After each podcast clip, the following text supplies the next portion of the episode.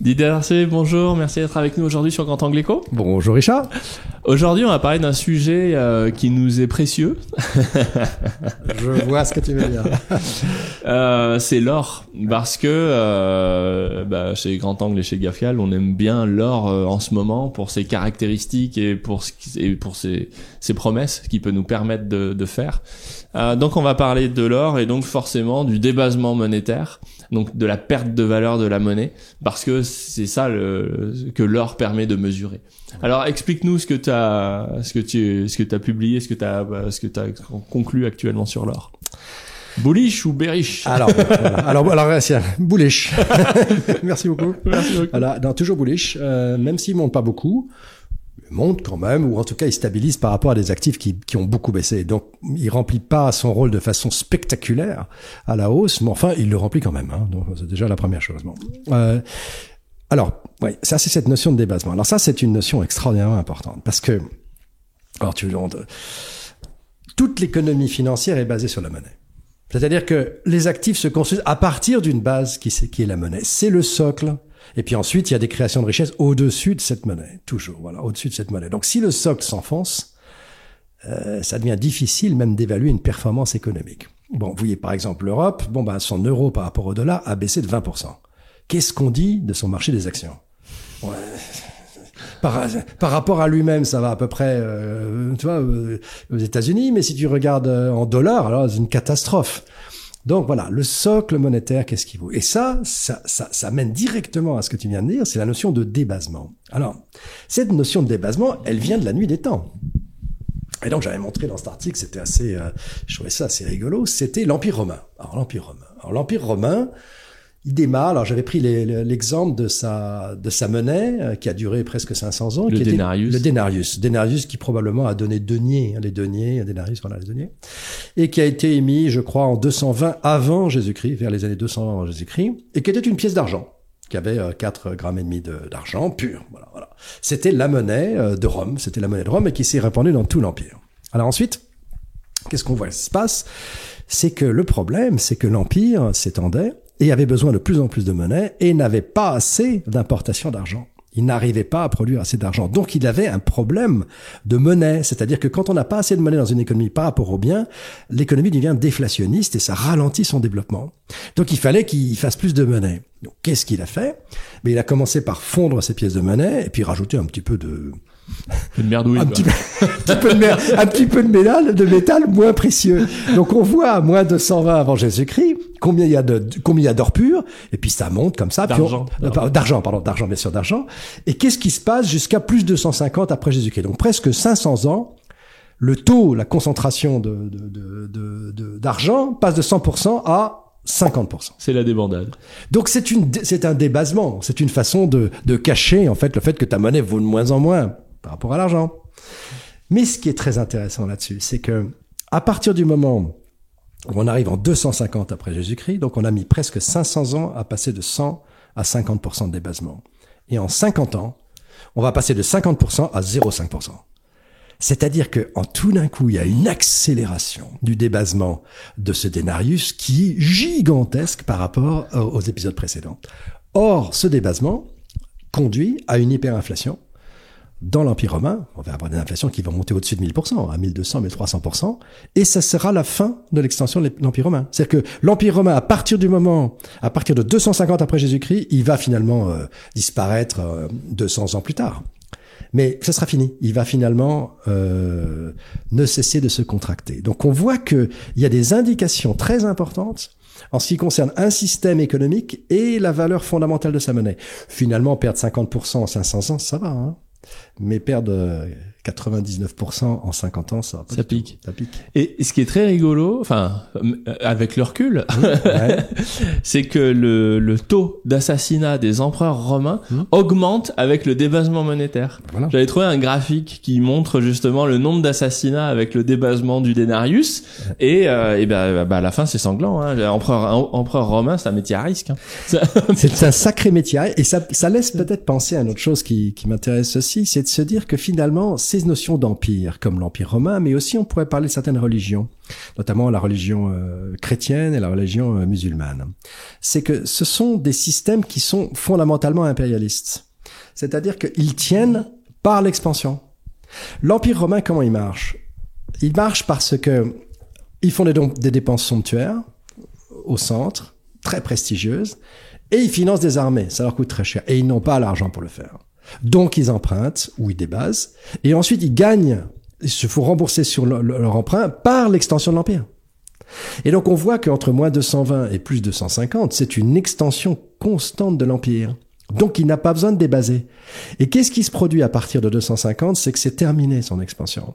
C'est-à-dire qu'il n'arrive plus à conquérir. Donc en fait, il dépense trop, probablement pour son armée, pour ses stades, pour ses aqueducs, pour ses trucs, et il n'arrive pas à se rembourser. Donc il débase. Et quand il débase, l'inflation part, et là, là, les gens sont pas contents. Et là, ils commencent à se retourner contre lui, il y a des assassinats, il y a des trucs, etc. Mais c'est intéressant de voir qu'il y a des systèmes de pensée, qui soient politiques, économiques ou religieux, qui sont par nature expansionnistes, et d'autres qui ne le sont pas. Euh, et donc, ça veut dire aussi que euh, l'Empire romain ne pouvait pas survivre quelque part dans son modèle économique à la fin de son expansion. Euh, c'est intéressant même d'observer le monde moderne comme ça. Par exemple, je ne suis pas sûr que la Chine soit euh, fondamentalement expansionniste. Tu vois, je pense que euh, le confucianisme n'est pas expansionniste. La religion juive n'est pas expansionniste. Elle n'est pas impérialiste. C'est, tu vois, il y a des, il y a des différences à regarder comme ça dans les zones du monde pour comprendre quel est le modèle de développement. Oui, la religion juive, elle est plutôt survivaliste. Elle est plutôt. C'est plutôt, fais-toi discret, fais-toi oublier, parce que ça porte pas, sinon ça porte pas bonheur. Quoi. Oui. La construction européenne a une forme impérialiste, je trouve. C'est pas qu'elle est en train de conquérir les territoires, mais elle essaye depuis, depuis le début, elle ne cesse de s'étendre.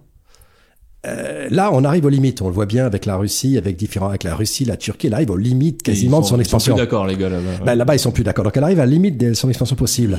Euh, j'espère que je me trompe. C'est que j'espère qu'elle n'est pas dans sa nature de cette manière-là, parce que si c'est le cas, ça veut dire qu'elle va avoir des gros problèmes. Il faut pas ça. Il faut, enfin, il faut pas ça. On voit que si les extensions de territoire ne sont pas possibles, alors il faut un modèle qui soit un modèle euh, soutenable à l'intérieur de ses propres frontières, ce qui n'est pas du tout la même chose.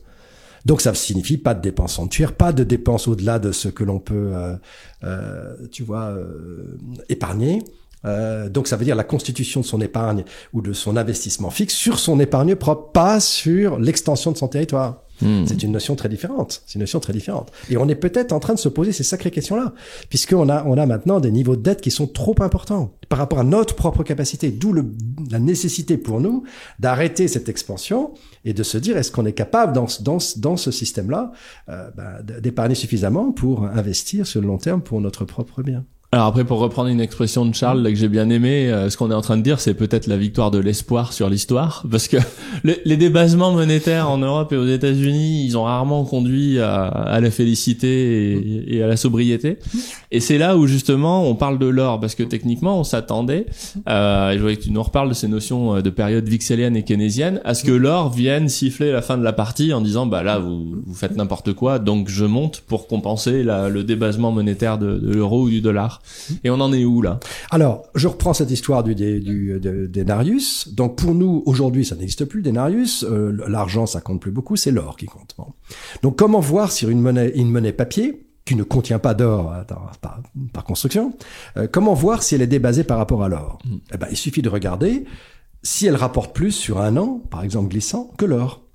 Donc vous regardez le prix de l'or euh, il y a un an, vous regardez le prix de l'or aujourd'hui, et puis vous regardez le prix d'un dépôt monétaire dans n'importe quelle devise, qui va vous rapporter un intérêt, et à la fin, il va falloir le changer contre le cours euh, de ce dollar. contre dollar pour euh, pour avoir l'équivalent en or, si vous voulez, en équivalent or. Alors pourquoi tu intègres une rémunération pour la monnaie et pas pour l'or quand parce, tu fais parce que parce que parce que l'homme, tu achètes de l'or, personne va te va, va, te verser un petit bout d'or à la fin de l'année. Tu le mets dans un coffre, puis il est à toi.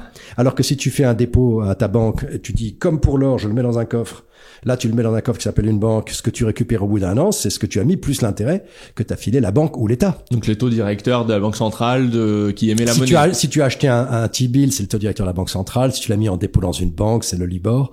De toute façon, c'est. Ça revient toujours à la banque centrale. Ça revient toujours à la banque centrale. Donc ça veut dire quelle est la rémunération de de de, de ce de, de, de cette de cette de ce dépôt.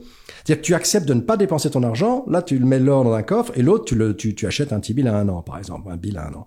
Euh, à bon du trésor un Bon, bah tu regardes au bout d'un an qui a gagné le plus? Donc si c'est l'or qui a gagné le plus, ça veut dire que le marché est en train de te dire euh, tes taux d'intérêt sont pas assez élevés. Parce qu'en fait, ce qu'on est en train de dire là, ce que ça sous-entend, c'est mm. que l'or a une valeur pour lui-même, donc on n'en attend mm. rien, alors que la monnaie fiat mm. euh, a une valeur pour l'État qu'elle incarne. Et du coup, on, veut bien prêter à un État, mais il faut qu'il rende un peu. Quoi. Bah, il faut quand même qu'il justifie le fait qu'on ne consomme pas tout de suite, le, ou le fait que c'est une épargne qui va se battre par rapport à la référence, qui pour moi est multimillénaire, qui est l'or. Donc ça veut dire que si ta monnaie à la fin de l'année si en équivalent or, tu as moins à la fin de l'année avec ta monnaie, ça veut dire que tu débases. On t'a banané. Bah, c'est exactement, c'est exactement comme le denarius. Hmm. Si tu as moins d'or à la fin de l'année, c'est comme si on avait rogné un petit peu et qu'on avait remplacé par euh, un métal euh, moins précieux. Donc c'est exactement le même phénomène. J'insiste là-dessus pour bien dire qu'il faut intégrer le rendement de la ah monnaie dans la monnaie quand on compare avec de l'or parce que sinon on se trompe. Mais bien sûr, c'est pour ça que tu peux être en Argentine avec des taux à plusieurs dizaines de pourcents et finalement que ça, ça, ça, ça, voilà, il faut absolument l'intégrer. C'est c'est le c'est le la variation de change et, le, et les taux d'intérêt qui, qui te disent en gros est-ce que tu quel est ton équivalent or à la fin de l'année? Et donc tu regardes pays par pays. À partir du moment où l'équivalent or monte, grimpe, tu es en politique dite vixelienne. Ça veut dire qu'en fait, les taux d'intérêt sont suffisamment hauts pour garantir la valeur de ta monnaie, indépendamment de l'or. C'est-à-dire que, enfin, bah, l'or est là, mais ça veut dire que le marché considère que tu es bien rémunéré. Si ça commence, si à la fin de l'année, tu as moins d'or qu'au début de l'année, en équivalent, ça veut dire que tu es en train de débaser. Et si tu es en train de débaser, c'est une politique de type keynésienne. C'est-à-dire que tu fais exprès de mettre tes taux trop bas en te disant qu'en mettant les taux trop bas, tu vas favoriser euh, les entrepreneurs, tu vas favoriser l'activité. Donc c'est une, c'est une politique qui, qui pense qu'il faut mettre les taux bas, en gros. Alors que Vixel est quelqu'un qui dit non, il faut mettre les taux suffisamment hauts, compatibles avec la croissance économique. Voilà. Donc tu peux caractériser comme ça les politiques qui sont keynésiennes ou vixeliennes. Aujourd'hui, par exemple, nous on suit. Alors on en est où aujourd'hui Alors aujourd'hui. Ah, voilà, Alors aujourd'hui, on suit donc 29 devises. Dans nos 40 pays, il y en a beaucoup qui ont la même, notamment Kilo. Euh, donc on suit 29 devises et on a 60% de débasement. Donc on a 60% de keynésiens. Donc on n'est pas à 100%, on n'est pas à 0%, on est quand même à 60% débasé. Ça veut dire qu'on est dans une situation qui, globalement, au niveau du monde, favorise l'or. Continue de favoriser l'or. Donc, comment est-ce qu'on regarde ça, nous, d'un point de vue fondamental? C'est-à-dire qu'on dit, ah, il y a quand même 60%. Donc, il faut avoir de l'or. Il faut avoir de l'or. C'est pour ça qu'on continue à dire, OK, il monte pas de 10% par mois, mais il est structurellement là pour stabiliser, en fait, la valeur. Donc, il faut l'avoir. Il faut l'avoir. Et puis, il reste les petits 40% là.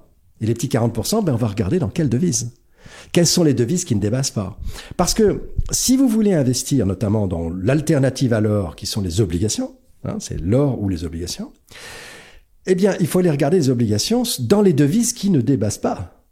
C'est-à-dire que la valeur d'une obligation, c'est deux choses. C'est la valeur de sa monnaie. Il vaut mieux qu'elle dépasse pas. Il vaut mieux qu'elle soit en train. Et puis ensuite, c'est la valeur du temps par rapport à cette monnaie fixe. Bon, combien on vous remet en rémunère le fait de ne pas avoir votre, votre argent pendant 10 ans euh, par rapport à un an? Ça, c'est la pente de la courbe de taux. Donc vous regardez la différence entre le taux long et le taux court. Ça, c'est le prix du temps. Si le prix du temps est correct par rapport au prix du temps mondial, les autres trucs, ça va. S'il est trop bas, vous y allez pas. Vous allez vers des, des obligations courtes. Mais la première chose à regarder, c'est si votre la devise d'émission de de votre obligation ne dépasse pas. Donc on va aller regarder là-dedans. Parce que, comme le dit d'ailleurs souvent Charles, il y a deux choses que vous pouvez acheter dans un marché, en gros. Il dit, soit c'est une action, soit c'est une obligation. C'est-à-dire, soit c'est un titre de propriété. L'or fait partie des trucs de propriété d'ailleurs. Action. Euh, soit vous achetez un titre de dette. Un contrat. Un contrat. Voilà, un contrat en fait. Et quelle est la différence? Ben la différence, c'est que vous prenez par exemple une action mondiale, une grande, une, une action multinationale, et par exemple un titre d'État du français. Ben, la différence, c'est qu'il y en a une qui est assise sur la devise. C'est-à-dire que quand l'euro perd 20%, eh ben, votre titre euh, d'État français a perdu définitivement 20%. Alors que si l'euro perd 20%, le titre d'une action sur le, CAC 40 n'a pas perdu 20%. si elle est multinationale, elle s'en fout complètement elle a toujours la valeur. est monté quoi. Bah, son prix va monter probablement. Sa prix va monter à due proportion de, de, de sa baisse. Si elle baisse, c'est pour d'autres raisons. C'est pas lié à la monnaie. Tu mm. C'est pas lié à la monnaie. Donc voilà. En fait, quand vous êtes dans les actions, vous êtes beaucoup moins sensible à la monnaie Par contre, quand vous êtes dans des obligations, il faut très attention à la monnaie dans laquelle vous investissez. Et donc c'est comme ça qu'on regarde, c'est-à-dire qu'on dit attention aujourd'hui il y a de l'or, et quand on veut pas avoir de l'or, bah, il faut aller sur les monnaies qui ne sont pas débasées. Et à l'intérieur de ça, on va aller regarder celles qui ont une valeur du temps qui est correcte.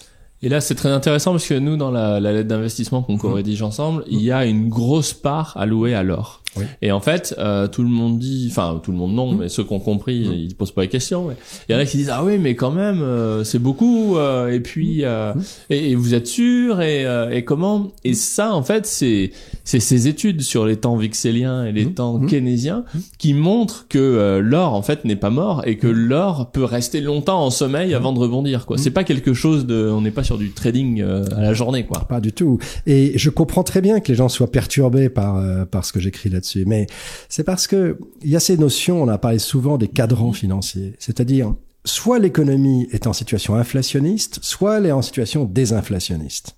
Et puis ensuite, soit l'activité économique accélère ou décélère. Et ça, ça vous fait des cadrans économiques, c'est-à-dire des situations fondamentales de l'économie. Ce qui se passe, c'est que prenons le haut contre le bas. Le bas, c'est quand la situation est désinflationniste. À ce moment-là, vous avez à la fois les actions et les obligations qui ont de grandes chances de bien faire. De grandes, grandes chances de bien faire. Alors, selon que l'activité accélère ou décélère, faut aller un peu plus dans les actions, un peu plus dans les obligations, les actions, les obligations. C'est les fameux portefeuilles 50-50, actions-obligations 60-40 que énormément de maisons vous proposent. Parce que euh, faire un portefeuille euh, financier, c'est forcément des actions et des obligations. En gros, c'est ça. Hein. Et puis, dit-vous peut-être un peu de cash. Oui, mais enfin, quand même, un tout, tout petit peu, juste parce que j'en ai besoin. Voilà. C'est donc c'est ancré dans la tête des gens que c'est ça un portefeuille d'investissement. Mais le problème, c'est que ça a été vrai pendant très longtemps parce qu'on était en désinflation. Mais quand on passe en inflation, alors en inflation, c'est terrible parce que ça fait baisser la valeur des actions et ça fait baisser la valeur des obligations. Donc en fait, dans le portefeuille, vous remontez dans les cadrans. Et qu'est-ce qui se passe en haut? Qu'est-ce qui reste en haut? Il ne reste que trois choses. Il reste l'or, éventuellement, si les monnaies sont, sont débasées. Il vous reste des monnaies, du cash. Et il vous reste des obligations dans les pays qui n'ont pas débasé, s'il reste de la valeur de temps. Mais vous oubliez les actions, vous oubliez les obligations, comme en Europe, etc. Ça n'a plus aucun sens. Or, c'est très très difficile de dire euh, à, dans, dans, dans, des structures classiques, ah ben monsieur, je vous ai fait un portefeuille, vous n'avez aucune action et aucune obligation. Bah, mais, attendez, mais, mais, attendez, mais je vous paye pas pour ça, vous rigolez quoi? Et pourtant, c'est ce qu'il faut faire. Et pourtant, c'est ce qu'il faut faire, parce que de toute façon, les deux sont massacrés. D'ailleurs, c'est assez intéressant de voir que ces portefeuilles classiques se sont fait massacrer cette année. Massacré. Donc nous, sur notre portefeuille, on est légèrement en baisse, je crois, en euros de 1 ou enfin, très légèrement en baisse. Euh, mais euh, 1% et 2 ou 3%, un truc comme ça. Mais euh, mais vous prenez un portefeuille 50-50, c'est c'est un massacre total. Donc euh, il faut voir que on est plutôt sur du moins 20. Euh, on est plutôt un, sur du moins 20. On est, on est sur du moins 20 appuyé en, en euros. Hein. On ouais. est sur du moins 20. Donc on est sur et en dollars on en parle alors, pas. on en parle pas. Mais on est sur du moins. On est sur quelque chose de monstrueux. En fait, on a, on ceux qui sont restés dans les structures traditionnelles ont pris un choc énorme sur leur portefeuille. Ceux qui sont passés dans des monnaies, il y en a certainement qui ont fait mieux que nous, moins bien, etc. Mais sont sur des, variations, mais qui n'ont aucune importance. C'est-à-dire qu'ils ont en fait conservé euh, globalement la valeur de, de, de, leur, de leur portefeuille. Donc en fait, c'est ça le problème. Il est absolument là. Donc, euh, donc et ça, on, moi, je ne cesserai pas de, le, de mmh. le rappeler, c'est que dans les périodes de baisse des marchés, le mmh. but d'argent, le but du jeu, c'est de ne pas perdre d'argent. Ouais. Parce que quand ça remonte, il faut être dans le marché, et quand ça baisse, il faut euh, se sauver, il faut sauver son épargne. Il faut garder sa valeur. Voilà. Ouais, donc ouais. on est en plein dans la cible qu'on qu oui, s'était donnée. Bien donc, sûr. Euh... L'idéal, c'est d'essayer de garder comme on peut la valeur de son portefeuille, et pendant que tous les actifs s'effondrent. Parce qu'on fait de l'alpha là. Parce qu'on fait de l'alpha. Exactement. C'est-à-dire que imaginez que cette, cette situation, la situation idéale qu'on décrit, c'est qu'on arrive plus ou moins à garder la valeur en équivalent, euh, voilà, ces trucs-là. C'est pour ça qu'on met de l'or et qu'on met des choses comme ça, etc. On regarde la valeur pendant un deux ans. Imaginez que l'immobilier baisse de 40%. Ben, c'est fantastique. C'est fantastique. C'est tout d'un coup, vous avez votre portefeuille, vous hésitiez à acheter, je sais pas quoi, un studio, un appartement, une grange, un truc machin. Bah, tout d'un coup, vous pouvez en acheter deux, quoi. non, mais attendez, c'est juste dingue en l'espace de quelques temps. Pour un T3 acheté, un T2 offert. Mais, mais, mais c'est exactement ça qui se produit. Mais c'est ça qui se produit. Donc, en fait, on est dans une période où la valeur relative, parce qu'au moment où on est en train de dire, oui, mais regarde, mon portefeuille monte très bien, mais que vous avez l'immobilier qui monte de 10% par an, bah, ça, ça, ça vous aide pas beaucoup non plus pour euh, essayer de capitaliser pour vos enfants ou petits-enfants. Ça devient difficile. Donc en fait, c'est très relatif tout ça. Donc là, on est dans une période dans laquelle on est dans les monnaies et les obligations sérieuses, les émissions stables, celles qui ne dépassent pas, c'est pour garder la valeur. Alors qu'en fait, toutes les autres valeurs sont en train de chuter. C'est pour ça qu'on est très content justement euh, que, que les portefeuilles soient stables Ah, parce qu'on est ouais. en train de générer de l'alpha quoi. Oui, oui, mais oui, bien et, sûr. et bien cet sûr. alpha, il va se capitaliser au moment où les marchés remontent. Bah là, effectivement, il faudra bien qu'on saisisse la hausse, qu'on prenne la hausse. Non, mais l'alpha est considérable. Mais- il est mais- considérable. Mais Ouais. dans Ouais. cette étape-là, Ouais. on est, on est, on est, on est bien. Hein Bah, bah, franchement, voilà. En tout euh, cas, pour- franchement, euh, bien, Non, non, bien, bien. On est Non, non, bien. non, je suis, je suis, non, non, non, je- je- non, non, mais je suis quand même déçu parce que je pensais, moi, je continue à penser, je suis toujours surpris que l'or ne monte pas plus que ça.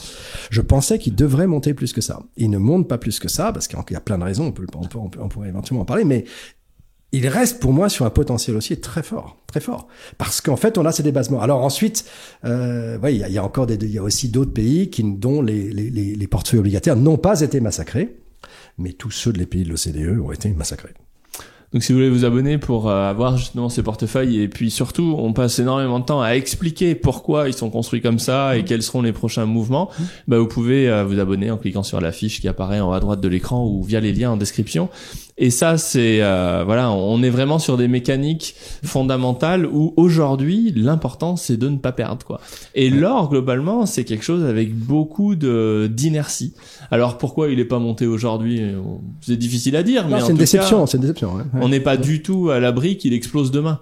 Parce non, que c'est quelque chose de, de volatile. Ça reste volatile, l'or. De toute façon, c'est c'est c'est- c'est ce que vous devez faire quand vous craignez que les autres valeurs s'effondrent. Que vous devez avoir des choses comme ça. Vous devez avoir des obligations avec des monnaies fortes et vous devez avoir euh, les monnaies fortes. aujourd'hui. C'est quoi aujourd'hui? C'est celles qui sont assises sur l'énergie. C'est les, les exportateurs de matières premières. Donc on est en train de revenir dans ceci quand on voit les valeurs qui, qui chutent. On revient sur du fondamental physique. On revient sur de l'or et on revient sur de l'énergie ou des obligations émises par des pays qui ont de l'énergie ou des matières premières, comme par hasard. Donc, euh, vous voyez, c'est quand même assez, c'est assez extraordinaire. Donc, on revient dans quelque chose qui est, euh, qui est, euh, qui est peu financier finalement, qui est, qui est plus, qui est plus euh, fondamental. Et qu'est-ce que on peut dire aux gens qui seraient tentés de penser que l'or est devenu enfin une relique barbare qui n'est plus regardée et qu'on est passé au-dessus et que finalement c'est has-been? Mais ils peuvent, ils peuvent avoir raison. À ce moment-là, ils se mettent quoi, en quoi, en complètement en cash Où, où vont-ils Tu vois? Alors, ils peuvent se mettre en cash, mais il faut bien choisir sa devise. Parce que s'ils se mettent entièrement en cash, il faut que ces devises ne perdent pas, euh, vous voyez, euh, énormément par rapport à l'or. Euh, C'est-à-dire qu'ils peuvent acheter le denarius. Et simplement, espérons qu'ils l'achètent pas en 250 après Jésus-Christ.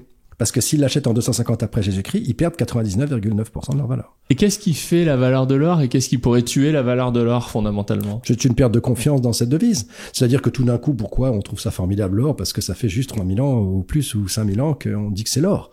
Euh, et puis tout d'un coup, les hommes peuvent se dire euh, finalement l'or, on a rien à faire. euh, on va, voilà, c'est tout. C'est une, mais, mais simplement, en général, tu sais, ça c'est un truc courant de l'histoire.